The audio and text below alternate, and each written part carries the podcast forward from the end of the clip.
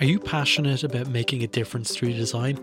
Join us at the Human Centered Design Network's Circle, a new private community for changemakers just like you. Connect with like minded professionals, gain exclusive rights to monthly learning opportunities, and lead the change in human centered design. For more information, see thisishcd.com. Now, let's get back into that episode. I might have gone a completely different direction because there is something about human centered design, which I did not find when I was in college, that kind of yeah. drew me in. Yeah. And I think that something is what keeps me in.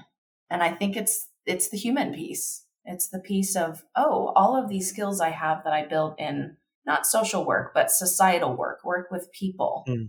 is really actually important. Hello and welcome to This Is HCD. My name is Gerry Scullion and I'm a designer, educator, and the host of This Is HCD, based in the wonderful city of Dublin, Ireland. Now, our goal here is to have conversations that inspire and help move the dial forward for organisations to become more human centred in their approach to solving complex business and societal problems. If you're new around here, let me tell you a little bit about This Is HCD. It started its life off in Sydney whilst I lived there for nearly 14 years and we've been creating content for over five years, all for the love of sharing knowledge to the global design community. Now, at the moment, this podcast is my main focus in my career, and growing it is my number one goal. Now, if you want to leave a review, preferably a five star one, folks, I'd really love it. It takes a couple of minutes, but it's one of the most important things you can do to show support. Every little helps. Also, we launched a space on thisishcd.com where you can take some of my courses in visualization, design research, user experience, and service design. Check it out. Now, in this episode, I speak with Lydia Hooper, a humanity centered designer based in Colorado in the United States. And we connected recently off the back of some stakeholder mapping essentials course which Lydia had taken, which is proof that I'm always open to connecting and interviewing with people, even on support tickets, okay? So we chat about non violent communication and we talk about Lydia's own design principles and values that she uses to guide her career and how she managed to form these at such an early stage of her career as an educator. We touch on Lydia's work at the fantastic Design Justice Network, also. It's a fantastic one. So, folks, let's jump straight in. Lydia Hooper, how's it going? How are you doing? I'm doing great. It's so wonderful to be here. Tell us, where are you coming from today? I live in Denver, Colorado, in the United Denver, States. Denver, Colorado, one of my favorite cities in the whole world. I've been there before. We were just chatting about how amazing it is as a city to live and uh, the dangers of, of living so high in the, the sky. Um, I was there close to 10 years ago and I remember I, uh, I nearly passed out with uh, the altitude. How long have you lived in Denver? A long time, about 15 years, wow, which okay, is a long time for a it resident. Is. A lot yeah, of people come absolutely. and go. It's grown a now, lot. now, Lydia, tell us a little bit about yourself. How do you describe what you do? Well, it depends on who I'm talking to, to be Gerry, honest. you're talking to me. but to you. Say you were talking to, you were, you were at a Thanksgiving party, which I know is coming up oh. soon. Someone you didn't know, and they're like, So, Lydia, what do you do? How would you describe it to them? Yes, I think I usually just simply say I'm a designer, knowing that folks might or might have an idea of what that is or might not. But usually, they might ask you to do a logo. Yeah, that's true. They usually do think graphic designer. They oh, actually oh, I... usually ask, What do you design? And I'll say, I design experiences. And that starts a really interesting conversation. Yeah. It does, and especially when you add another lens on top of that, which you have uh, have in your website of a humanity centered designer. Mm-hmm. Um, tell us what you mean by humanity centered, and a lot of our listeners will probably have a decent stab mm-hmm. at that. But I'd love to hear your understanding and your interpretation. Yeah, I think I've taken to some aspects of human centered design, and I think, like mm-hmm. many designers, I also questions. have some critiques and questions. Yeah. Um, I feel the term human centered is not specific enough because I've seen different humans be centered. Sometimes yeah. it's not the user, sometimes it's not the person who's being impacted by the design. Um, so some of it comes down to that. I think the other part of it is I'm someone who's concerned with the collective good. Mm. I'm someone who wants to design things um, as much for people as for, um, kind of hesitate to use this word, but progress. Mm-hmm. Who wants to see um, the best, our better angels prevail in technology yeah. specifically. And I feel that that is a little bit more accurate, that I'm concerned about, you know, the various impacts of what we're designing. Absolutely. So you're touching on a few of the short shortcomings there for human centered design. Um, what other elements of human centeredness do you feel is lacking? Like you, you mentioned there about the framing of which human is at the center when you're designing, but there was other pieces there that when we were speaking in the prelude, we were talking a little bit more around where, where me currently I'm apathetic towards design because the design that I fell in love with in the 90s when I started in university a long, long time ago, folks, um, it was it's a different design to what it is today. Like you know, mm-hmm. In your experience, um, how has design changed for you personally over the ah. last decade? That's a great question. I think it has been an exploration of both, you know, looking outward and seeing what's possible for the field, what's possible for someone who calls themselves a designer, mm-hmm. and seeing the field evolve. And I think simultaneously, it's been an inner journey of what's important to me about this work and how do I continue to be true to that. Um, and also in some sort of internal inquiry Hmm. about mm. what's important and how I'm making sure that's a very profound aspect of my practice. I mean, from my own personal experience, I did industrial design. So um, I remember oh. My first job when I was, you know, just out. We, we finished universities in, in May in Europe. My first job, I started in September, and I was like so excited to go in on day one. I was so naive like, you're going to design a blister pack. And I'm like, what's a blister pack? And like, to hold the batteries. And I'm like, whoa, a double edged shit sword where I'm going to be creating uh, batteries to go into landfill and the package to go into right. landfill as well. And I remember saying, this this is kind of not where I want to be. And I then get in, got into UX, or at that stage it was, you know, kind of um, computer interface stuff. Uh, but it's it's evolved from that into something that is kind of murky and something that's a little bit more dirty for me anyway it is personally um, where businesses have got hold of it this process mm-hmm. that is just contributing to or compounding the problem really that we're we're all seeing in the world but the follow on from this question is am i in a bubble and are we at a point in time where designers collectively are doing more introversion, where they're thinking a lot more around their place in the situation we find mm. ourselves in. I think that is important for us to be asking. I feel like I might be in a bubble too, but I also, when you asked that, thought, I think people in general are asking questions they haven't asked before just because of the state of the world.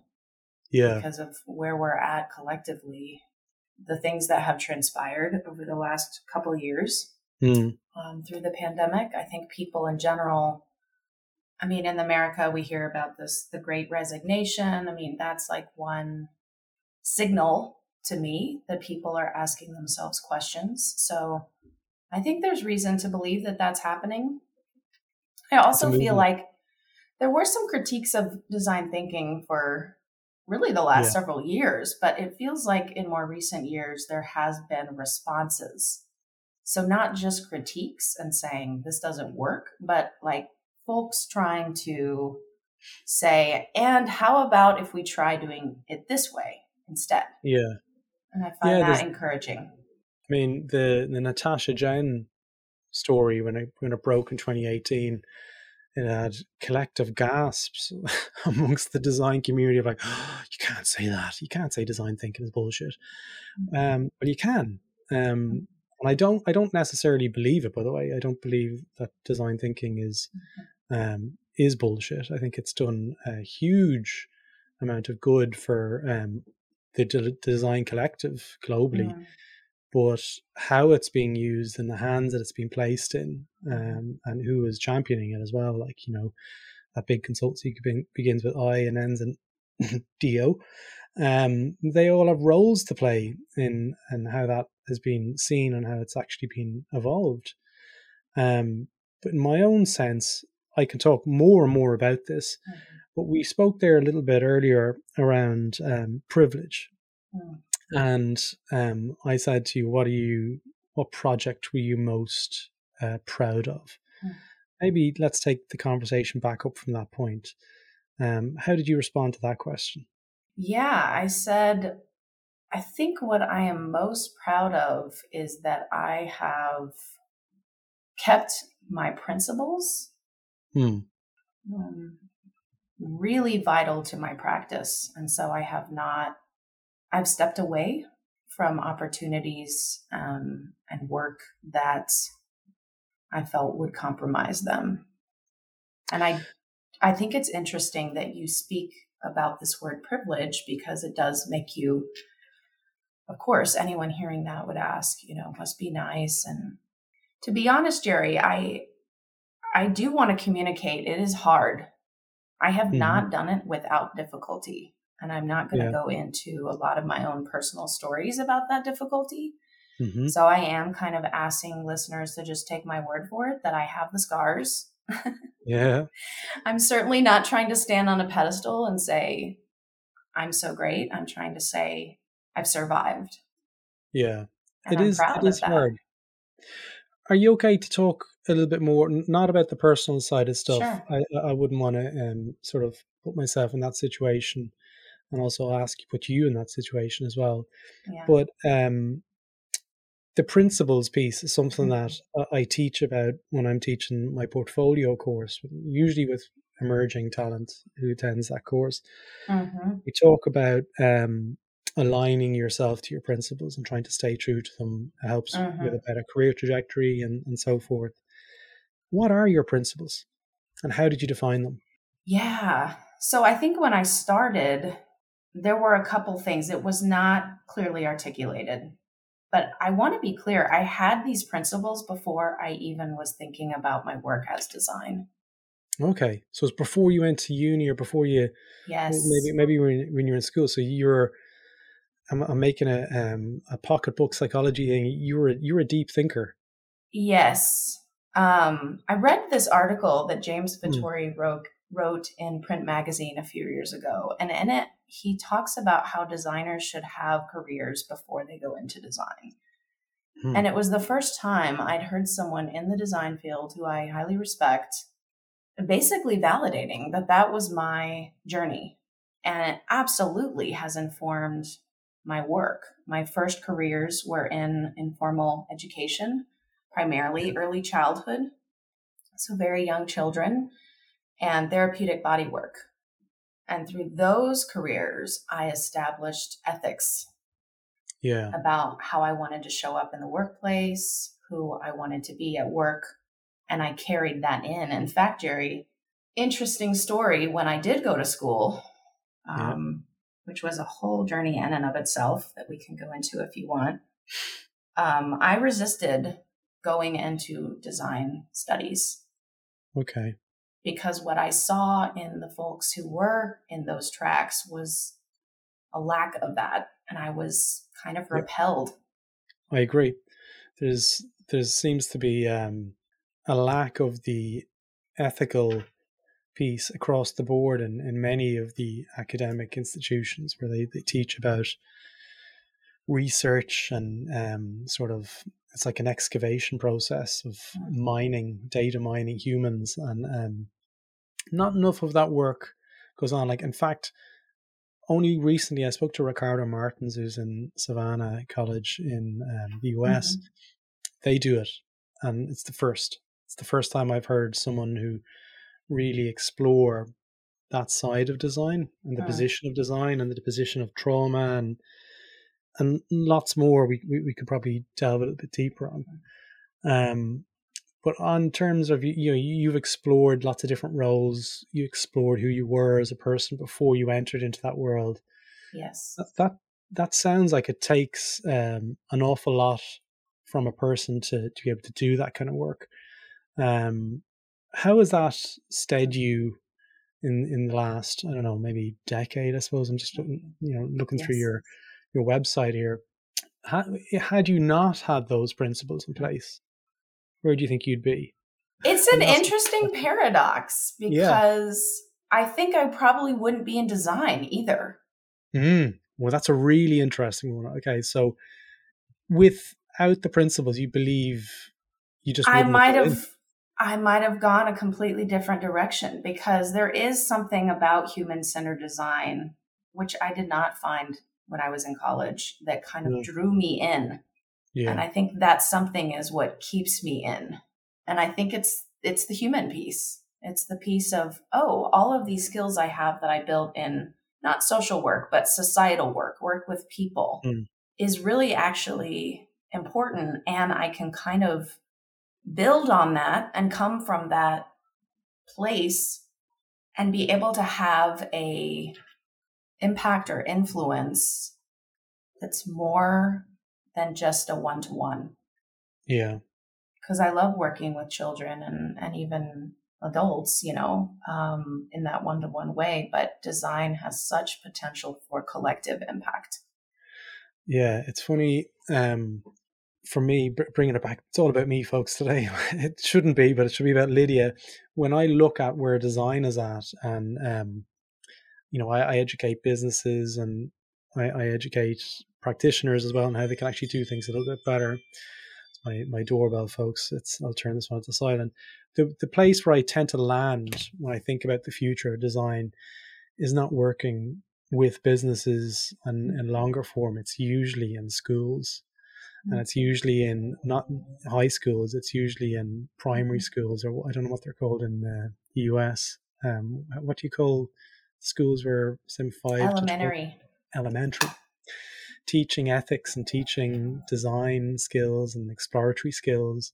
Mm-hmm at that age group. So it's fascinating for me to hear that you've come from that world. Um, I spoke to somebody at Greater Good Studio called Rene Albrecht, who came from um, teaching background as well. I, I want to explore that one a little bit further, if you'll allow me to. Sure. Um, what skills did you learn um, working with kids, hmm. apart from patience? I mean, that's definitely part of it.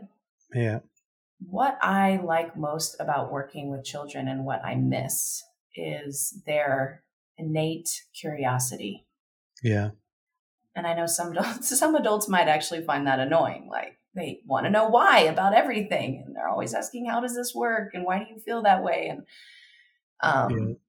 but I just love that. I just love the openness that they have to new experiences. And so it's interesting because your question is kind of what I've learned and and maybe you expected me to answer like as a teacher, but actually I think I was, you know, inspired and learned from those children. Those children mm. taught me. Yeah. That's what it sounds they, like. Yes. They taught me about being present in the moment. How much is possible when you are there in the moment. They taught me about how emotional humans are. You know, a child just, I, I mean, you have young children, so you know, just mm. within a moment can completely turn an emotional corner. Yeah. You know, they're not guarded. They're not, they're not yet socialized to not do that. Yeah. And that, you know, but they're so present to what is coming up for them in the moment and I learned a lot about how to hold space for that and how to honor that that's part of the human journey to have those raw emotions and mm. there's a vulnerability in being a child you're you're so dependent on the adults around you and absolutely But in just bringing yeah. it back to the, the principles piece like you, you worked um, with young children as well and you may hear mm-hmm. some young children in the background folks it's getting to that time and of the day where, where my children arrive, and I, I, love leaving the sounds of my home into into my podcast. So, um, but how did this affect your your principles? Because we, we mentioned there that if you mm-hmm. hadn't have nailed your principles, and I'm sure your your principles, by the way, have, have evolved and mm-hmm. iterated over the mm-hmm. years, mm-hmm. but um, for people listening there, there's an, an awful lot of people that I've coached and stuff that really haven't taken a step back and kind of defined what their principles were. Mm-hmm. And it's really interesting to me that um, what you've said there around um, having lots of different roles and different opportunities to to help kind of shape those principles. Was there anything else that you did during that that period that helped you um, define those? You know, I'm remembering um, that that was also the time when I started. It, it comes back to that piece around just being present and in the moment. And that was the time when I started some mindfulness practices, which have now, now I feel like is more, it's not weird for me to say that and people will yeah. know what I'm referencing. but at yeah. that time, it was, it was fairly obscure. I grew up in Kentucky.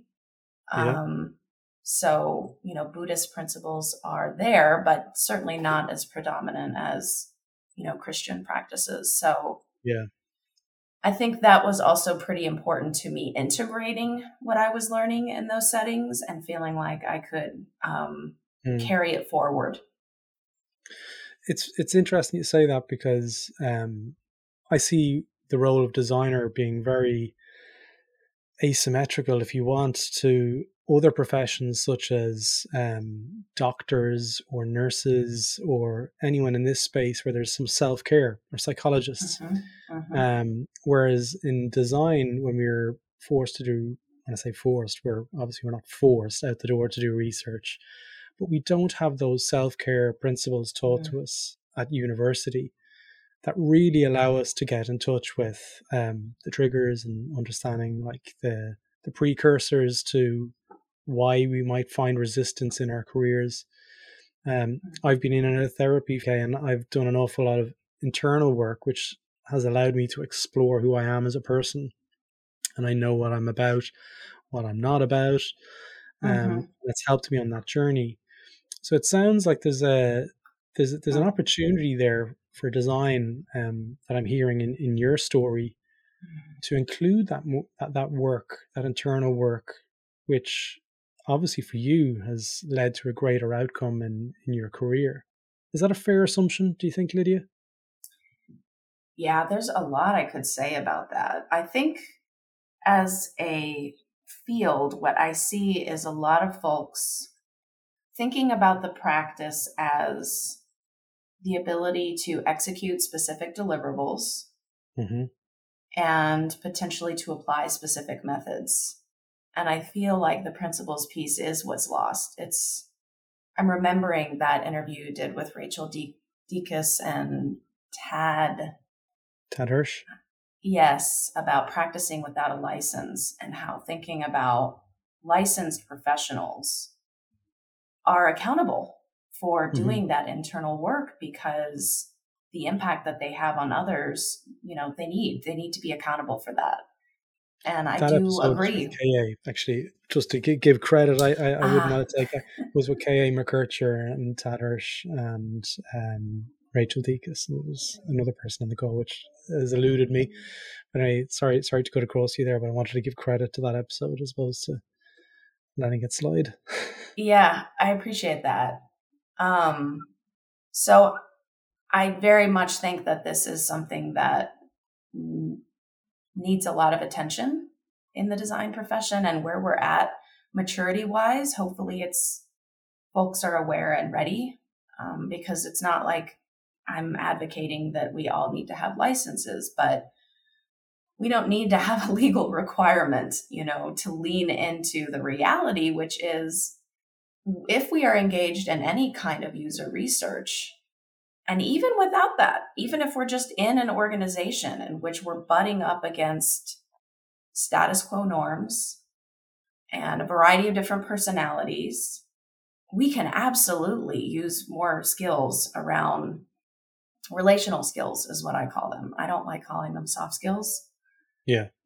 Um, relational skills, and that includes a relationship with ourself. Yeah, I think that's um, it probably leads us into a into a talk that you you did for Inclusive Design 24, um, where empathy is broken and the sort of interconnectedness of compassion.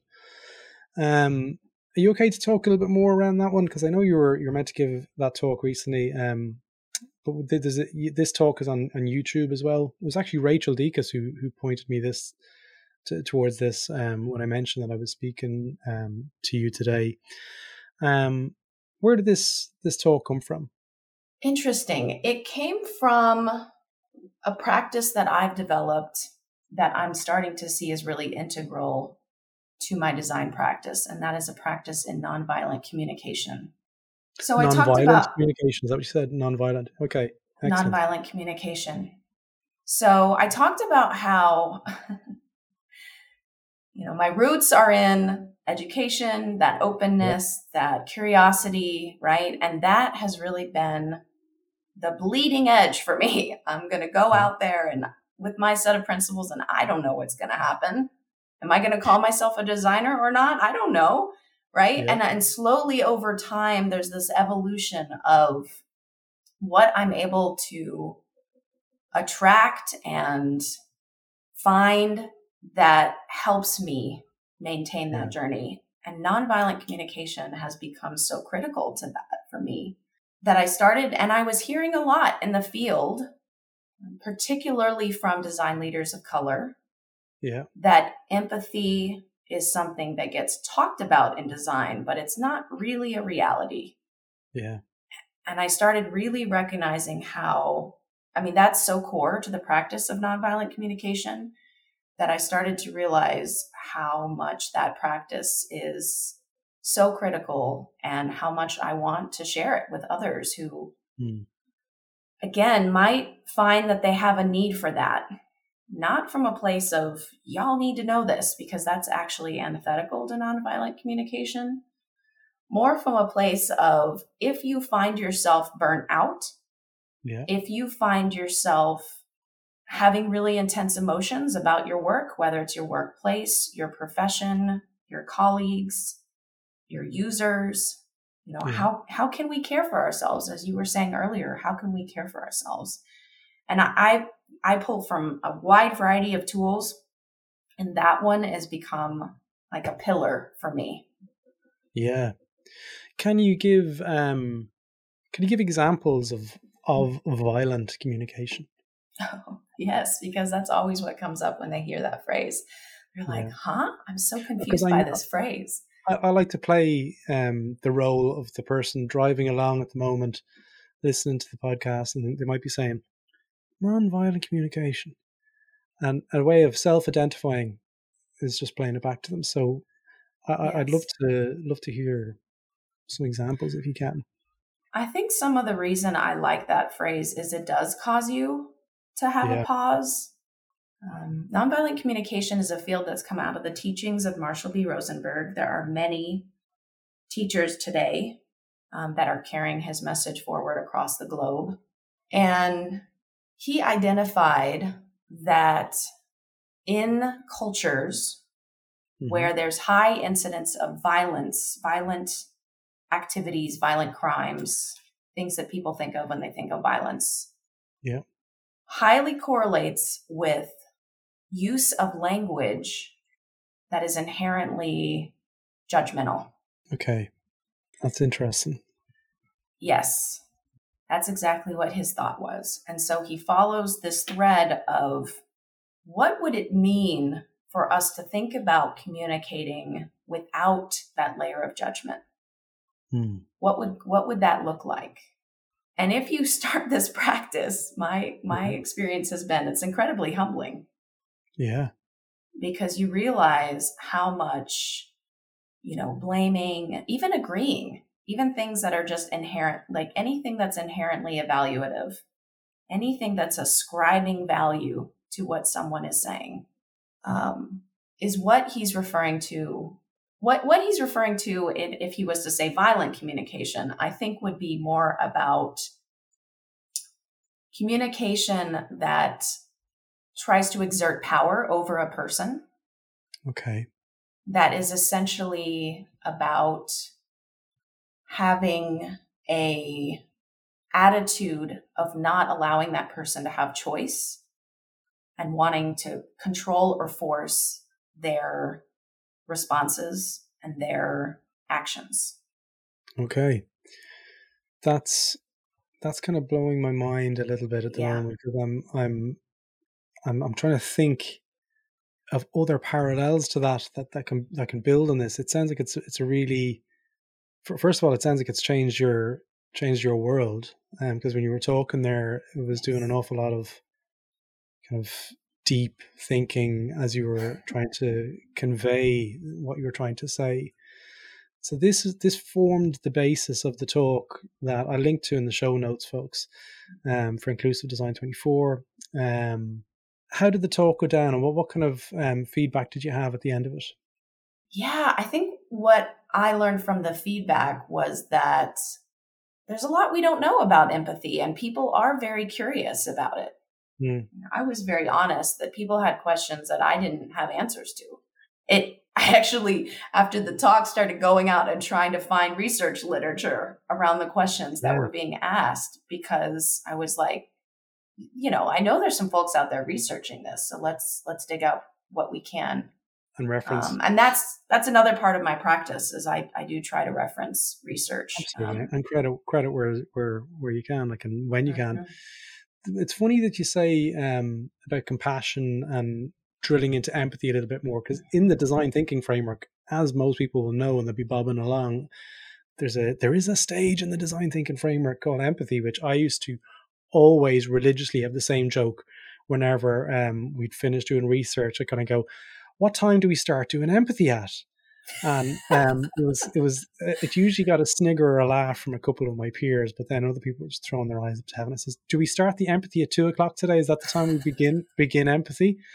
And um, which is a complete dig at the whole kind of framework because it's yes, it's, yes, it is a little bit shallow, shall we say? Um, but I years later I, I gave a talk about um, moving from empathy to sympathy and um, the sympathetic sympathetic mind and how when I was researching groups of vulnerability, um, it moved empathy moved for me like, and I was like sort of looking within, and I was like, suddenly I wasn't objective enough. I, I didn't mm. feel like I could be rational, mm-hmm. and I felt mm. there was a lot more um, a lot more emotive pieces happening within my body when I was researching, as opposed to you know the, some of the the normal stuff you might have to do like mm-hmm. t- typical research you know working for banks and stuff like that mm-hmm. it wasn't stimulating my core whereas this kind of research was having a triggering effect mm-hmm. mm-hmm. um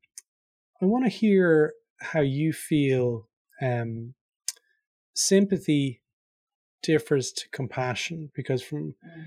my, my understanding of of the two they're they're different um, but I'd like to get your thoughts on um, when empathy shifts into different areas mm. of the collective minds. It goes back to the piece about judgment. Okay. When I think, when I'm in a sympathetic mode, mm-hmm. there is an evaluation. Usually, my evaluation is along the lines of that person has it worse than me. Okay. Yeah, and that's that's an interest. Yeah, that's that's kind of where where my mind was yeah. during during that. And what um, that does is it creates a barrier between myself and that other person because I'm now looking through that lens when I see them and I'm responding to them through that lens. And that is a power dynamic. Yeah. Because my belief is that I can help them, that I that I have more power than them and I can help them. I think there's a lot of that, and specifically in the field around design for good. Yeah, I was going to say, isn't that um, I can help them, I can fix this, I can mm-hmm. contribute to mm-hmm. good. Are you saying that that's, um, and I don't mean to put words in your mouth there, but saying, are you saying, but I'm interpreting that to mean that that is, there's a risk factor associated with that? I think there is a risk factor associated with that. In, in comparison, compassion is I'm allowing that pe- person to have the experience that's their experience. Mm-hmm. And by doing that, I'm actually demonstrating to them my belief in their inherent ability to be themselves and that that is enough. Does that make sense as yeah, kind of an example between the two? Yeah, it does. I mean, like there's there's a whole world of conversations we can probably go deeper into um, on this topic, but I know from just looking at your LinkedIn, um, I don't know when you posted that. It's a couple of weeks ago. Then mm-hmm. um, there was lots of people chatting about that talk in particular. So I'll put a link to that, and I'll put a link to it link to the video on LinkedIn as well, so they can join that conversation as well. So it's not just separate threads all over the place, melting your brain, Lydia. um, but I like I've really enjoyed chatting with you with you today. Like you know, um, I want to thank you for for being so open, and I know some of the questions were quite probing. Um, and thanks for responding to them with you know with grace. Um, so I really really appreciated giving me that time and, and that focus as well if people wanted to reach out to you and connect with you, um, how might they do that? Yes, please do feel free to reach out to me. The best way to do that is either through my website or LinkedIn. I do want to say, yeah, I do want to say one more thing that I didn't mention with principles. I, I did talked about how there's been this evolution, there's been these hmm. pulling mm. these threads together, and all of these things that have come from largely the fields outside of design that have really supported my practice. But the thing I didn't mention is that in the last couple of years, the articulation of the Design Justice Network principles has yeah. been absolutely pivotal for this field. I wouldn't even yeah. just say for me. Yeah. And so if I think that folks who are younger or newer to the profession have a huge leg up in that they might not need to come up with things from scratch. Those yeah. principles are really robust, informed by the design practice. So it's not one person who invented them, they came yeah. out of a collective conversation and are being practiced the world over. So yeah. it's not impossible to find people who are trying to put them into application and be able to have conversations with those people. So. Absolutely. Yeah, that's absolutely yeah, to- totally warranted, and we'll put a link to the Design Justice Network um, on the fantastic work that they have done over the last number of years as well. So that's a great shout out. Lydia, thanks so much for your time. Have a great weekend, and I'll chat to you soon. Thank you, Gerry. It was wonderful to be here. And there you go, folks. I hope you enjoyed that episode. And if you enjoyed it and want to listen to more, why not visit thisishcd.com where you can learn more about what we're up to and also explore our courses whilst you're there. Thanks again for listening.